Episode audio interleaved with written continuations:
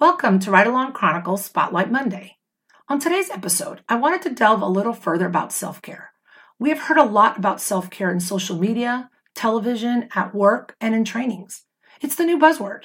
In fact, over the past year, we have made it a point to ask each of our guests how they prioritize their own self care in the midst of chaos in their life or dealing with a traumatic event.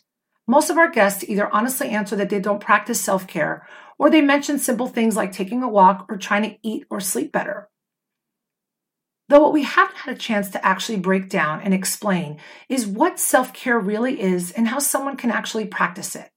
The best resource I have found for self care is actually called the Self Help, the Self Care Wheel Assessment, created by the Olga Phoenix Project, Healing for Change, published in 2013 at www.olgaphoenix.com.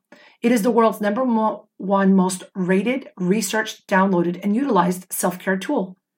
I have used this handout in my own personal life and in many peer support trainings. I actually have it on my phone and even share it with friends and coworkers whenever I can. This self care wheel assessment breaks down an individual's life balance into six self care components. They are physical, psychological, emotional, spiritual, personal, and professional. What it does is provide clear and simple self care tasks in each of those categories. For example, some are super obvious, like physical, you know, sleeping well, eating well, trying to get regular medical care, taking vacations. Some psychological habits, such as, you know, going to therapy, doing some self reflection, journaling, or aromatherapy. However, some of these other self care habits are a little bit harder, like emotional and professional. They are not as common, but they are things like practicing self love, seeking humor in the chaos, cuddling with a loved one or pet, or while at work, taking that time for lunch, leaving work at work, getting support from colleagues, or just simply taking a mental health sick day. For spiritual, it doesn't always mean praying or meditating. You know, they add things such as taking a walk through nature, dancing, or just watching a sunset. I think some of these, you know, for some people are a sign of either selfishness or weakness.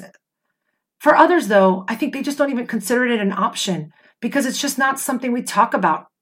You know, we're all in a hurry to get to the next thing or get the next thing off our list.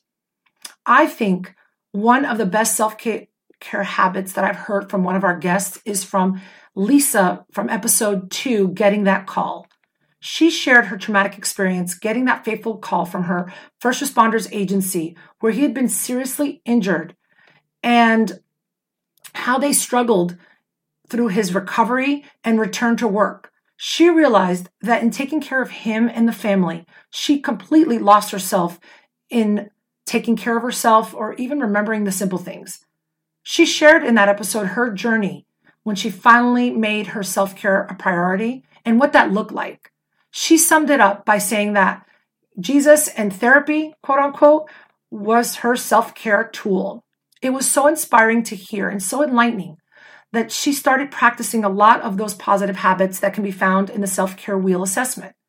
I encourage everyone listening to look that up. Give it a try.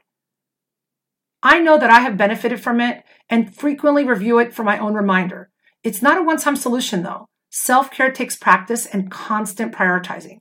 I'm here to share with you, like Lisa did for others, that it does work, it does help, and it is important. You are important. Thank you for listening today.